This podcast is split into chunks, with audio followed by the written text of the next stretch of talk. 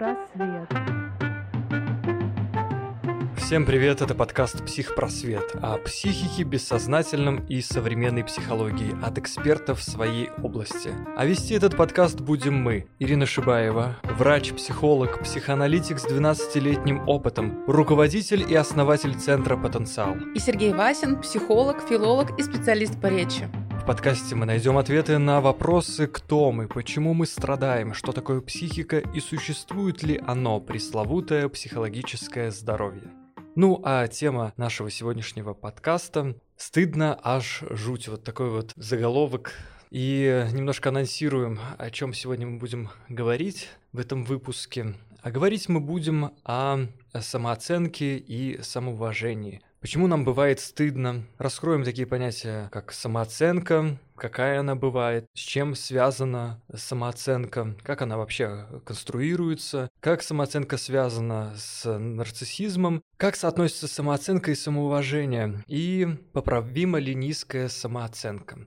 Мне кажется, такие вопросы, которые волнуют сегодня каждого, вне зависимости от пола, возраста, социальной принадлежности. Тема самооценки волнует, да и меня, в принципе, тоже. Очень интересно, Сергей Васин. Да, вот, потому что самооценка, мне кажется, во многом не всегда стабильна в разных ситуациях, в разных социальных отношениях она может меняться. Вот как ее нормализовать, ну и вообще, что такое самооценка? С точки зрения психоанализа, разумеется, да? У нас все таки психоаналитическое направление в наших подкастах. Вот сейчас хочется узнать, что же такое самооценка вот с точки зрения такого вот классического психоанализа.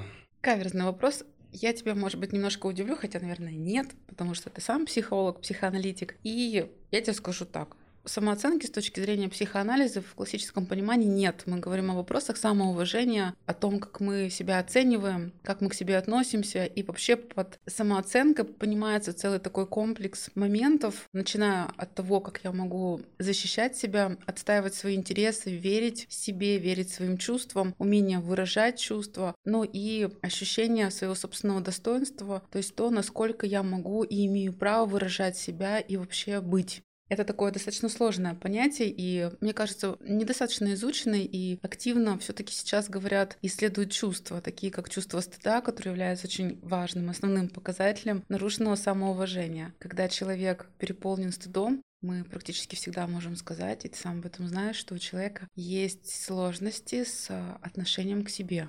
Человек не ощущает себя как ценным. И мы всегда, кстати, говорим, нарушенная самооценка всегда связана с нарушением границ того, как я могу отстаивать себя или не отстаивать.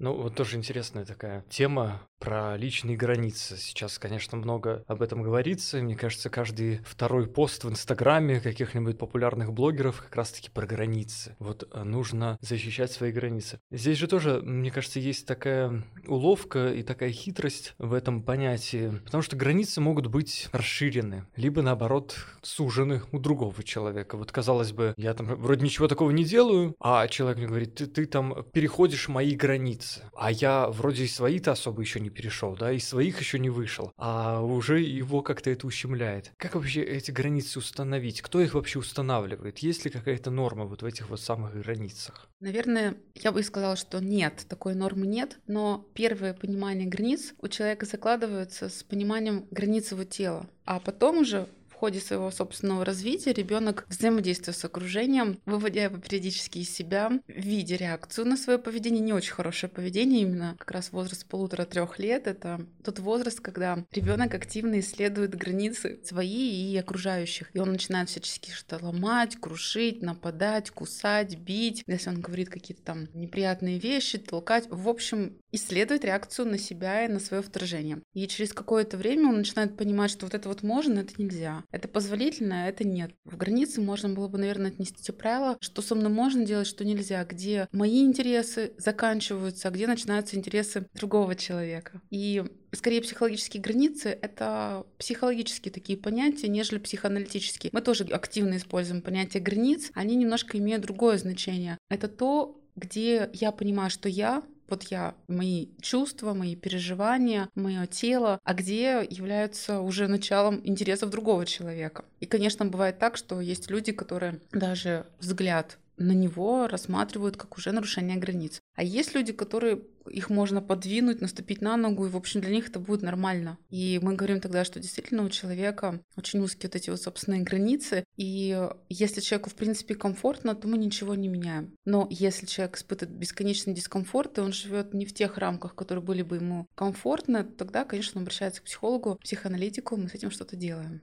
Ну, здесь тоже, мне кажется, есть такая проблема, особенно глядя сейчас на современное такое западное общество, когда мир становится таким э, индивидуалистским, что ли, и каждый человек отстаивает свои собственные интересы. И, казалось бы, если группа скажем, не отвечает каким-то интересам этого человека, он начинает, ты правильно сказала про тело, да, он как бы себя переносит, что вы должны мне что-то, да, потому что я такой-то какой-то особенный, да, там, ну, по разным причинам он может быть какой-то особенный, да, и здесь начинается перекос, хотя и таких довольно-таки либеральных взглядов, но мне кажется, это тоже не есть хорошо, когда каждый в отдельности человек начинает конструировать свою собственную такую вот реальность и переносить ее в окружение, что у каждого есть какие-то вот свои выдуманные, ну не то чтобы права, да, а какие-то вот свои нормы и правила, которым должны придерживаться, собственно, все остальные. Но про тело, мне кажется, хорошее вот это вот определение, что все-таки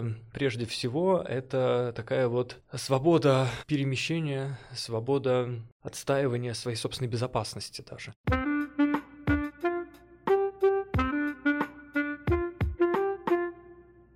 Если соотнести вот тело и самооценку, как ты думаешь, влияет ли вообще какое-то вот ощущение э, и принятие себя? Люди же разные бывают, кто-то длинный, кто-то короткий, кто-то худой, кто-то полный, да, то есть люди разные. И можно ли из этого сделать такой вывод, что вот, например, у людей, которые, ну, скажем, комплекс Наполеона такой известный, да, то есть у них самооценка завышенная даже отчасти, да, то есть у них им тело не дали, которое они хотели, да, соответственно, они как бы компенсируют вот за счет каких-то внешних социальных социальных факторов, да, они становятся, они чего-то добиваются, или это комплекс неполноценности? Я вот сейчас пока тебя слушала, заслушалась и подумала, что прежде чем ответить на твой вопрос, я бы хотела тогда рассказать о том, почему бывает нарушенная самооценка, как она вообще выглядит. Нет высокой или низкой самооценки, есть нестабильная. Мы говорим расщепленная самооценка, когда есть полюс ничтожности, ощущение собственной плохости, неполноценности. И есть второй полюс противоположный, это грандиозности. Так вот, все в психологии, в психоанализе, все, что является крайностями, является не нормой. Грубо говоря, мы, конечно, можем отклониться, но в норме должны вернуться к какому-то среднему значению. А если у меня есть только два полюса, я постоянно бесконечно в своих внутренних метаниях и переживаниях вращаюсь, то я чувствую себя ничтожеством, и тогда мне будет очень сильный стыд, и мне будет невыносимо даже находиться с другим человеком, потому что у меня будет вот как раз фантазия, о которой ты говорил, что другой человек видит мою ничтожность, будет смеяться надо мной, нападать, либо я буду впадать в другой полюс, как вот ты говоришь, что, пожалуйста, я тут грандиозен, и, пожалуйста, мне тут карету, или все должны меня слушать и относиться с каким-то особым уважением. Это другая крайность. Но если мы действительно не занимаем соответствующий пост, где соответствующее поведение требуется от окружения, то, в общем, вот такое вот расщепление в большинстве случаев мы говорим о нарушенной самооценке или нарциссизме.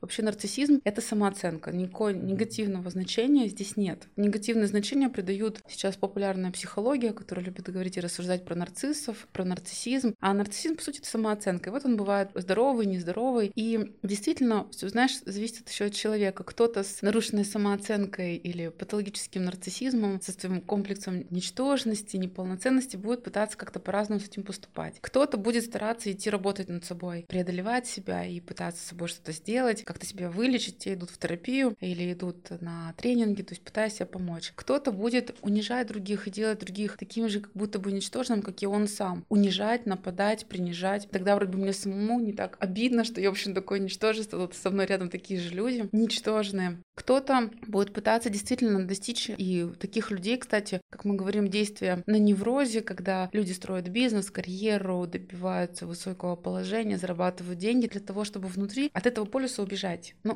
как ты понимаешь, это бесполезно, потому что я могу жить в огромных хоромах, иметь кучу денег, иметь собственный самолет, но это не поможет мне почувствовать себя внутри уверенно. Вот это отлично, мне кажется, такое замечание, особенно в нашу эпоху потребления и буржуазного нового порядка, когда все стремятся больше заработать и больше потратить, соответственно, окружить себя какими-то вещами и роскошью, а в результате это кажется не главным. И не, не пролечив свои собственные какие-то проблемы, а зарабатывают и компенсируют себя какими-то другими качествами. Мне на самом деле так иногда грустно это слышать, когда общаешься вот с молодежью, с моими учениками, например. И многие, ну не все, конечно, да, те, кто, конечно, вырос как-то духовно, родился, скажем так, поэтически, да, так терминологии Фрома, вот, э, они как-то мыслят другими категориями, но многие гонятся все-таки за деньгами. И как-то так грустно слышать, когда говорят, все можно купить за деньги, друзей, и любовь, ну и все остальное. И мне как-то так думается тогда, а зачем вообще все это придумывалось? Психоанализ этот ваш, да, как говорится, все эти ваши концепции и так далее. Если все можно просто деньгами взять,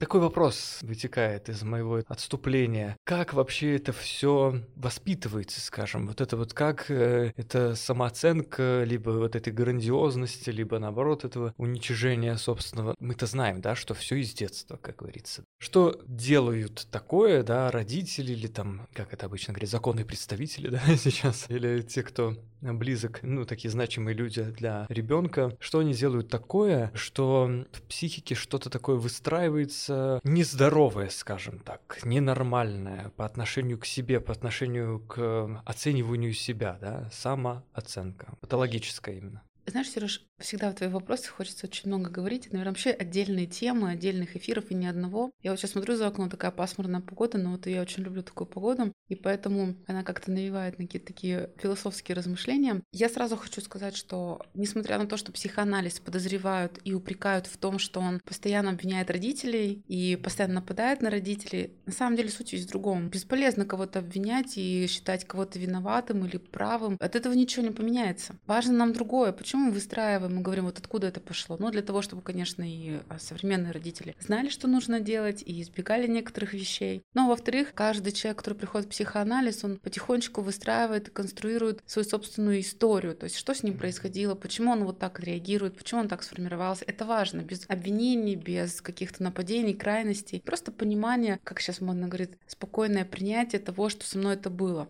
И хочу сказать, что несмотря на то, что психоанализ, к сожалению, часто используется в качестве нападения на родителей, Задача заключается в том, чтобы действительно понять, почему так произошло, почему я так реагирую. Это как раз переход из оценочного к качественному такому наблюдающему подходу. И хочу сказать, что вообще-то с каждым следующим поколением, как это, может быть, не покажется странным, мы становимся более культурными в психологическом плане. Мы начинаем уже понимать, на что обращать внимание, что нужно делать, как воспитывать детей, как поступать с собой. И каждое последующее поколение на самом деле в психологическом плане в чем-то становится более развито, чем предыдущее хотя, казалось бы, культура транслирует совершенно другое. И даже Фрейд, который как бы писал про невротиков, на самом деле людей с невротической организацией там практически не было. Там люди, которых мы сейчас называем психотической организацией. И по поводу твоего вопроса, уже возвращаясь, скажу, что чаще всего это как раз недоделанные вещи. Но наши родители, скорее всего, просто об этом и не знали и воспитывали совершенно в другой культуре. Я, мы уже говорили про травмы, межпоколенческие травмы. Так вот, на самом деле, вот сейчас доказано, что, в принципе, родители со всеми нами не сделали две вещи по разным причинам. Чаще всего люди не знали, да и система воспитания была совершенно другая. Вот в Советском Союзе что говорили? А в ясли давайте, когда ребенку еще нет года или там с года, когда основные функции не закладываются. Не надо носить много на руках, приучать к рукам. То есть, по сути, совершенно другому обучали наших родителей. А современные нейрофизиологи, нейробиологи выявили, что нужно сделать совершенно только две функции для ребенка, по сути дела, для того, чтобы он сформировался достаточно здоровым и крепким. Первое это умение успокаивать ребенка в его тяжелых эмоциях и переживаниях, потому что ребенок рождается с агрессивными чувствами, а успокаивать он себя не умеет. Он не то что вредничает, не хочет, он не умеет. У него нет еще системы, которая бы успокаивала. У нас формируется только после трех лет. И то, если мы хорошо сделаем свою родительскую работу и будем успокаивать ребенка хорошо. А вторая функция как раз вот она связана с самооценкой, то, что мы потом будем называть самооценкой, это умение чувствовать, быть настроенным, умение создавать близость с ребенком. То есть быть хотя бы иногда на него настроенным, интересоваться им, чувствовать его, пытаться понять, что с ним происходит, его эмоции, то, что происходит в нормальной близости. Не только матери с ребенком, но и вот между двумя любящими людьми, когда люди друг друга чувствуют, понимают, настроены друг на друга, хотя бы иногда. То, что вот они эмпатийно друг друга чувствуют. Мы еще говорим, вот отзеркаливают, да, там мама смотрит на ребенка, говорит, ну что ты плачешь, ну что тебе так плохо? По сути, она ему называет, что с ним происходит, она ему транслирует, что я-то тебя чувствую. И вот то, что сейчас с тобой происходит, ты злишься, ты переживаешь. По сути, запуская вот как раз зеркальные нейроны, эмпатию, что потом в дальнейшем сформирует, скажем, достаточно стабильное самоощущение. И если нас недостаточно зеркалили, или же на нас не были настроены, или были проблемы с близостью, то есть нас не чувствовали, нас не замечали, даже если семья полная, много там народу меня окружало, но на меня никто не был настроен, у меня будет травма самооценка. Это первый момент. Второй момент — это несколько вещей, из чего складывается наша самооценка. Первое — самоуважение, назовем так. Это то, как ко мне относились, это то, как родители сами к себе относились, и то, как я к родителям относилась, ну или к окружению. То есть если мне было стыдно за моих родителей, допустим, они вели социальный образ жизни или страдали алкоголизмом, это тоже будет сильнейшая травма для моей самооценки. Ребенку очень важно восхищаться своими родителями, своим окружением. Второй момент, если родители ко мне плохо относились, критиковали, нападали, унижали, оскорбляли, били, это тоже травмирует меня, это тоже будет травма самооценки. И еще один очень важный момент, казалось бы, если даже я и гордилась родителями, они ко мне хорошо относились. Но если мои родители сами к себе относились не очень хорошо, были переполнены чувством стыда, то я просто возьму и скопирую вот это ощущение, и оно станет моим. У меня тоже будут некоторые нарушения самооценки. Как ты видишь, как раз из очень многих моментов складывается стабильное самоощущение. Поэтому неудивительно, что люди сейчас с травмированным нарциссизмом патологическим. Есть еще один момент. Если человек когда-то проживал травму, а он был жертвой насилия, жестокого обращения или какого-то нападения, у него практически всегда пострадает самооценка.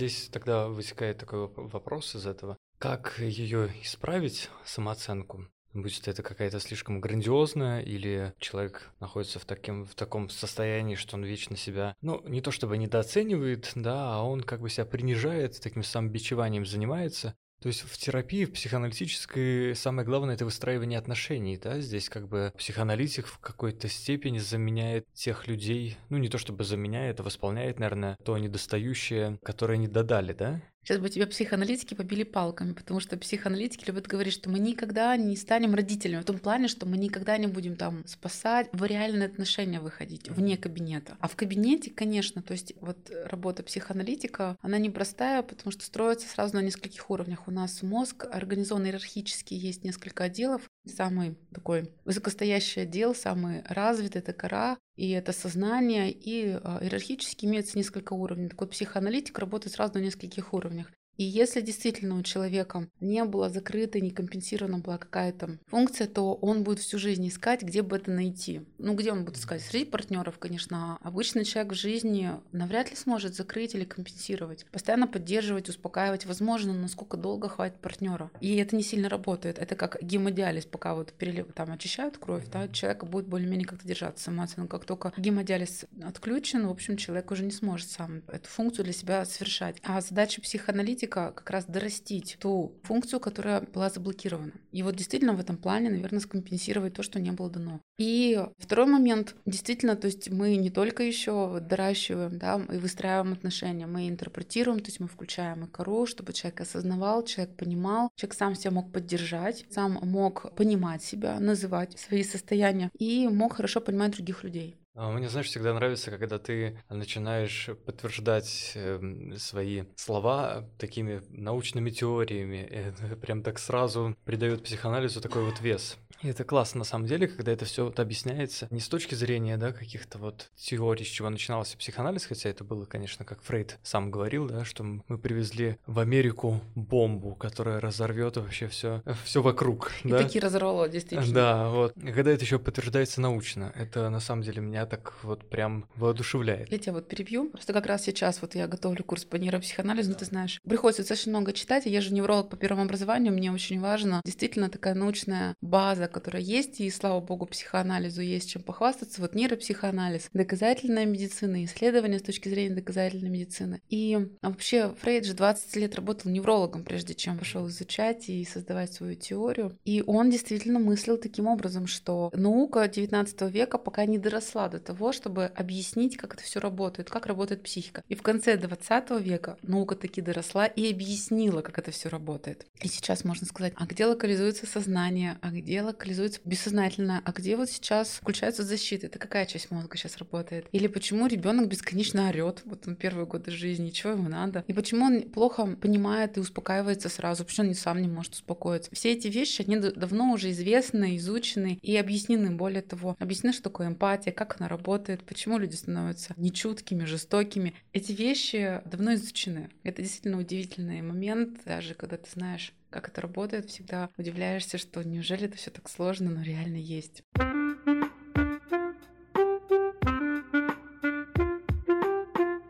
Вот у меня такой вот вопрос. Можно ли самооценку исправить посредством, ну, игры отчасти, да? Вот мы говорили в предыдущих выпусках, что самое одно из базовых качеств э, зрелой и здоровой психики — это способность к игре. Можно ли сыграть самооценку, скажем так, да? Можно ли на себя, ну, грубо говоря, надеть образ такого уверенного в себе человека, пожить с ним, ну, скажем, 21 день, да, как обычно говорят, что для формирования привычки. И как-то, чтобы это вот вошло, да, либо так не действует. Вот ты тему всегда очень хорошую поднимаешь, так, знаешь, издалека заходишь, но всегда прям в точку попадаешь. Как раз понятие фасада или той личности, которую мы пытаемся продемонстрировать окружению. Есть понятие фасада, персона, как юнгианцы любят говорить. То есть это та личность, которую, каким мы хотим казаться скажем, для внешнего пользования, да, вот мне нужно пойти в какое-то общество и продемонстрировать, что я уверенный в себе человек. Ну, пойду я на сделку, и как бизнесмен, я, естественно, должна определенным образом себя позиционировать. И, конечно, я вот буду тренироваться, и все вот эти вот техники, они отчасти настроены на то, чтобы я вот правильно себя преподнесла. Но есть одна особенность. Мы такие существа хитрые, что мы, конечно, может быть, нас можно обмануть вот определенным фасадом, но мы хорошо чувствуем, как человек себя внутри чувствует, как раз эмпатия. И чем лучше у меня развита э, эмпатия и интуиция, тем лучше я могу расшифровать, что человек внутри на самом деле происходит. И мы, конечно, как раньше был такой очень популярный тренинг, который проводился в компаниях, ассертивное, уверенное поведение, когда правильно там ставили, кстати, речь, и нас учили говорить, и правильно себя позиционировать, но если я внутри человек очень неуверенный, в постоянной тревоге, то она считается. Я могу, конечно, себя очень правильно позиционировать, но тревога, она считается. И сейчас бич нашего времени заключается в том, что я становлюсь крайне адаптивным для общества. И фасад или ложная личность, то есть та личность, которую я пытаюсь вырастить, чтобы вот меня таким видели очень часто заменяет мое понимание, кто я. И в этом смысле в психоанализе достаточно давно введено понятие ложное истинное я. Но если говорить простым языком, это где я социальный, каким я хочу показаться, на самом деле я таким не являюсь, и каким я являюсь на глубине. А разница очень простая. Таким, каким я на глубине, это мои чувства. А тот, каким я пытаюсь показаться, для того, чтобы мне таким казаться, мои чувства мне нужно выключать. Допустим, я человек по натуре очень несдержанный, к примеру. Но я знаю, что я должна быть таким степенным, таким спокойным, таким сдержанным, и я внешне отработана буду вот таким человеком. Но внутри я все равно остаюсь, допустим, достаточно тревожным. Для того, чтобы мне как-то вот эту разницу исправить, мне нужно просто отключить свои чувства, тогда будет работать защита. И такие люди вот как раз, они привыкают, если отвечать на твой вопрос. Если я сознательно делаю, каким я хочу, себя преподнести, это одна тема. Если я это делаю не совсем осознанно, просто по наитию я понимаю, что нужно быть вот таким. Мне нужно отключить свои чувства, и тогда, если я долго буду находиться в этом состоянии, будет востребовано то, каким я должен быть, а не то, какой я есть, то рано или поздно я приду к пониманию, что я не знаю, какой я. И такие люди говорят, что я пустой, и я не понимаю, какой я внутри, у меня пустота. Именно потому, что чувства-то отключены. Я понимаю, какой я и где я, вот про границы. Через свои чувства. Эмоции дают нам понимание, информацию, где я, где другой, что я чувствую, что мне нравится, что нет. А чтобы соответствовать определенному образу, надо их отключать. Они будут мешать. Ну, интересно, конечно, это все так, знаешь, слушаешь и так сразу начинаешь вспоминать какие-то истории, думаешь э, и про себя, и про других, как-то начинаешь сразу все анализировать и думать о тех, кого вообще в жизни встречал, и как люди себя несут по-разному. Вот, кстати, да, про голос здесь тоже такая интересная тема, что вроде бывают такие вот э, люди, как это все выдает, да, какой-нибудь там человек такой громила, условно говоря, да, ну, вот с таким вот голосочком там это, да, то есть внутри такой вот котенок. Это да. Несмотря на телесную мускулинность во всех смыслах, а внутри живет такой вот зайка. Ну так, кстати, бывает, и бывает, кстати, наоборот, знаешь, когда миловидная девушка, обаятельная, а ощущение такое, знаешь, очень сильное напряжение, даже страх и дискомфорт. И вот это вот ощущение, вот э, чаще всего все-таки мы ему доверяем. Потому что за такой миловидной внешностью очень часто скрывается достаточно агрессивная личность. Не всегда, но нередко такое бывает. И наоборот, за такой, может быть, несколько колким человеком может быть очень ранимый внутри человек, он просто защищается именно вот это вот подкалыванием, такой агрессией вербальной для того, чтобы к себе человека не подпустить другого и защитить себя. Не, не судите по наружности, как говорится, Точно. да, обо всем расскажет патологоанатом. Или психоаналитик. Да. Ну, психоаналитик тоже может быть патологоанатомом, когда уже настолько запущено все, начинается препарирование. препарирование, а потом уже воскрешение, скажем, если того хочет клиент или пациент, как кому удобнее.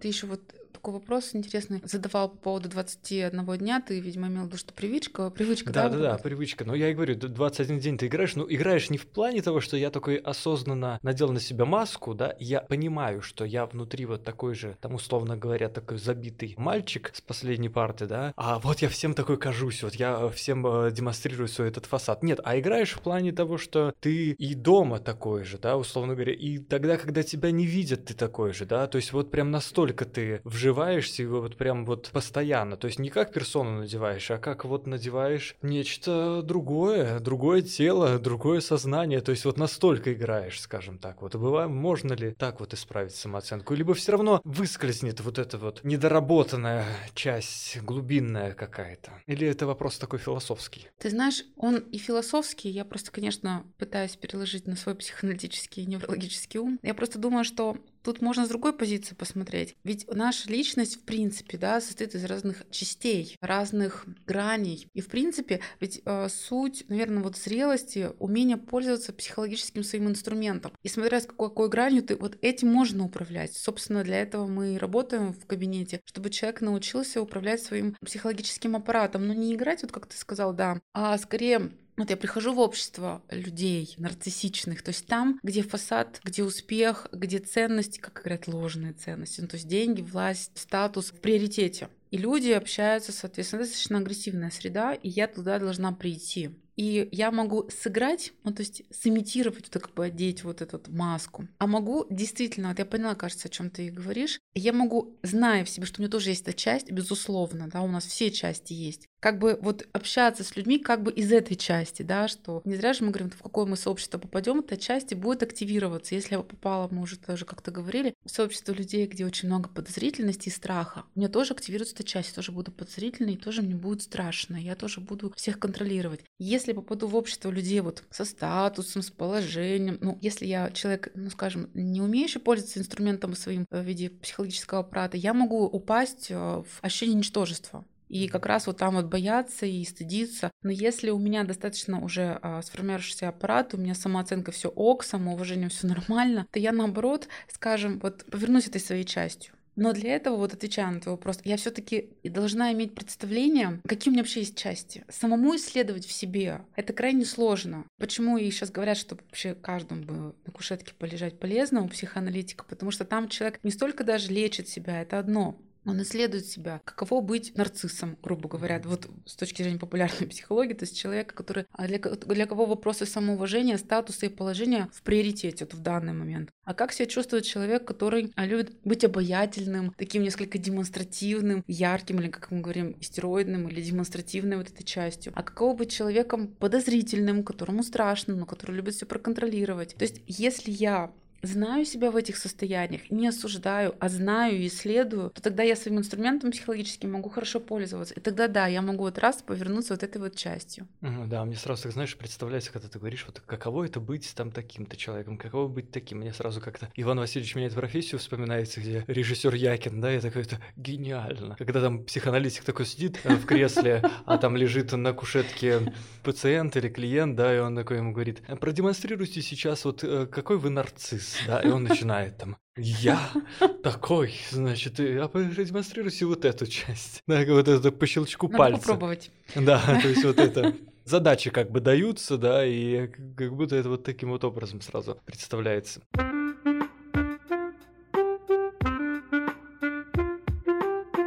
Какой-то вот у меня такой вот вопрос в голове созрел, и причем их несколько, но когда, знаешь, начинаешь так вслушиваться, немножко так начинаешь терять, что ты вообще хотел спросить. Вот про звездную болезнь. Тоже вот мне кажется, такая крайность отчасти, ну не отчасти, а вообще крайность, когда человек отчасти перестает нормально тестировать реальность, да, потому что звездная болезнь иногда же она ничем не подкрепляется. То есть действительно есть люди, которые, ну вот сейчас, особенно в нашу эпоху постиндустриальную, информационную такую, когда информационные технологии это наше все. Наблюдаешь за людьми, в Инстаграме, например, да, и видишь, как меняется личность от человека, у которого там было, грубо говоря, ну, это мои какие-то личные такие наблюдения и примеры, когда у человека там было 10 тысяч подписчиков, например, да, она там ничего такого не делает, да, и потом у нее становится там много-много и много, и ты видишь, как человек меняется, как у нее вот самооценка, кстати говоря, тоже меняется, ее самоощущение, даже не то, что самооценка, здесь сложно судить про самооценку, а самоощущение скорее, да, самопрезентация, как она себя транслирует, и как уже общение с аудиторией происходит, да. Если это раньше были какие-то, вот, значит, мои любимые подписчики, да, а потом это начинается уже власть вот этого, да, уже вот звездная болезнь захлыстнула человеком. Как с этим быть вообще? Что такое звездная болезнь? Как ее лечить? Можно ли ее вообще лечить? И как человека вернуть, э, собственно, от этого? Потому что мне кажется, ну и мы про это тоже говорили, что звездная болезнь, она тем и хитра, что человек настолько заигрывается, да, что он уже не видит никого вокруг, уже становится идолом. А идолы, как известно, падают громко.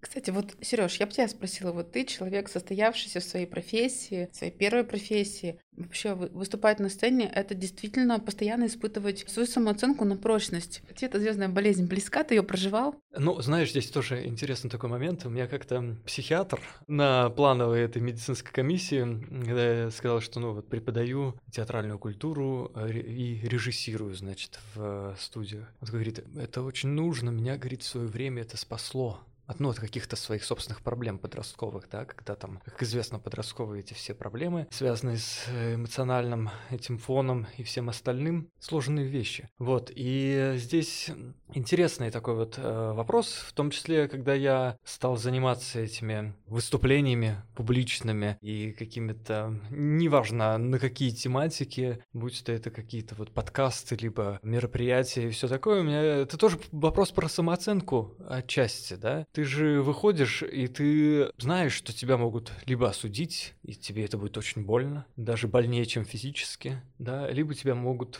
восхвалить, иногда, в принципе, не очень заслуженно, вот, ну, скажем, поддержать тогда. И здесь самое главное, вот что для себя понял за все годы практики разной сценической, что нужно сохранять какую-то вот стабильность вот эту. Нужно, во-первых, преодолевать свои собственные страхи, когда ты выходишь. Каждый раз это же каждый любой выход на сцену, либо выход в эфир, да, какой-то, это всегда страх, это всегда страшно. И вот ты себя преодолеваешь. Что самое важное вот в чек-листе я об этом писал, да, сосредоточиться не на себе, как я выгляжу, как, что я делаю и так далее, а на сути сути с, на смысле, как это у Виктора Франкла, да, вот это в поисках смысла. Вот, вот надо найти этот смысл и к нему двигаться, да, желательно постепенно и, э, так скажем, пошагово, да.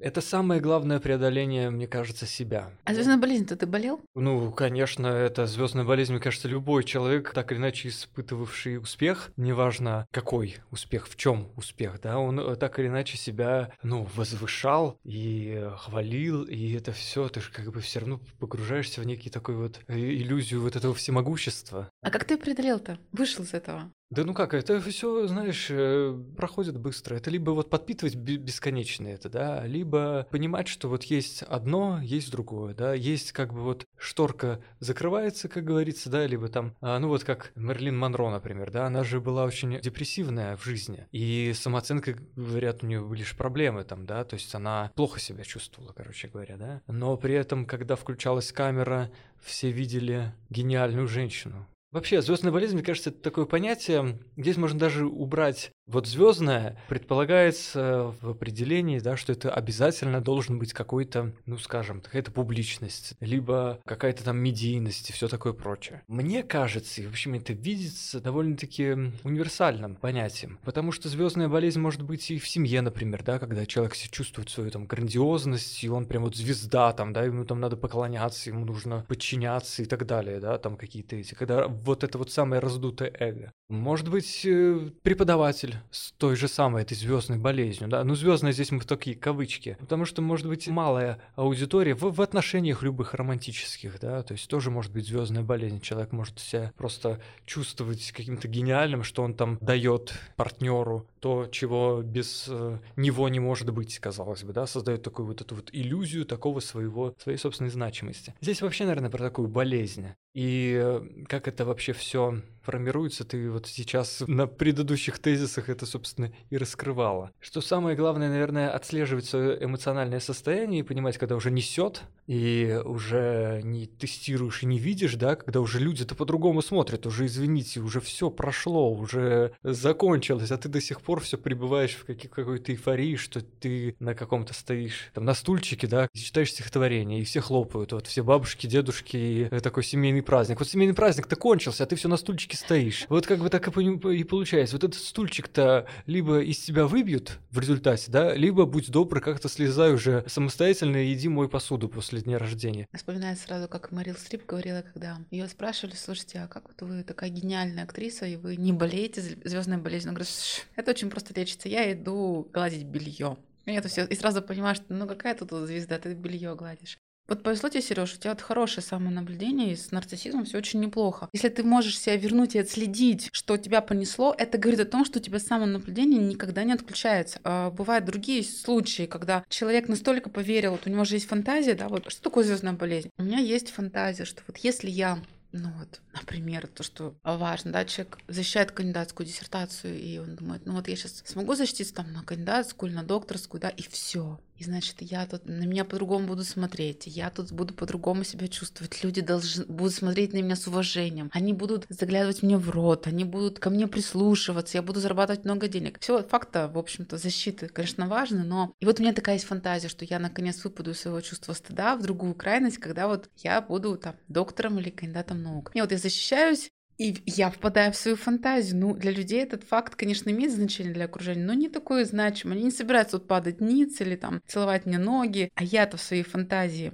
пребываю, и меня начинает нести. И это уже моя иллюзия. И все зависит от того, насколько я сильно западаю в свою фантазию. И для этого, может быть, не самый большой повод нужен. Кому-то нужно там защититься, кому-то нужно свой миллион заработать, кому-то нужно на конференции выступить, и он же его уже понесло. Все зависит от того, какая фантазия и насколько я сильно в нее верю. Ну, да, интересно, так знаешь, это вот я защищусь, и мне будут в рот заглядывать. Мне это как-то так это. А зачем? Нужно спросить себя, зачем ты этого хочешь, чтобы тебе в рот заглядывали? Это же кошмар какой-то. Почему? Это восхищение. Хоть, и, хоть и фигурально звучит. Это восхищение, потому что если мне не хватает самого для себя вот это вот восхищение к себе, ну, это чаще всего все-таки не на пустом месте, и уважение к своим интересам, то тогда я буду вот подпитываться, у меня будет фантазия и ожидание, что другие для меня это сделают, что они будут мне под подпитывать, они будут мной восхищаться, они подпитывать будут мою самооценку. Этот полюс грандиозности. И для этого, собственно, я это и делаю. То есть я не иду сам тяжелым психоаналитическим путем, пытаюсь себя подлечить. А я думаю, ну вот сейчас, вот, вот, вот другие люди наконец-то мне дадут то, что я сам для себя дать не могу.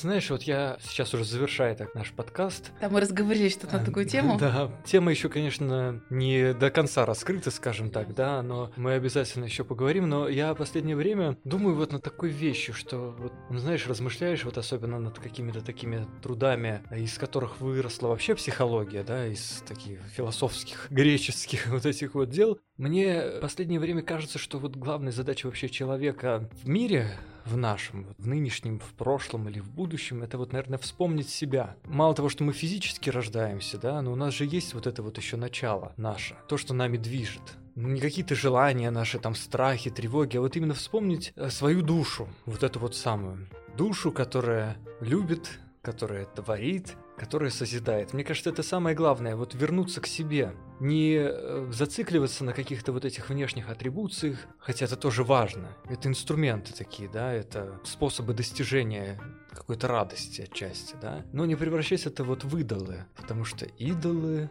обычно падают громко.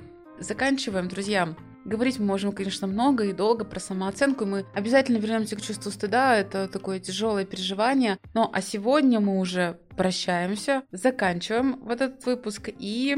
Подписывайтесь на наш подкаст в Яндекс Музыке, Castbox, Apple Podcast и везде, где вы слушаете. Пишите комментарии и ставьте оценки. Нам это очень важно. И помните, психпросвет – все, что должен знать о психике, зрелый человек. Пока-пока. Пока-пока.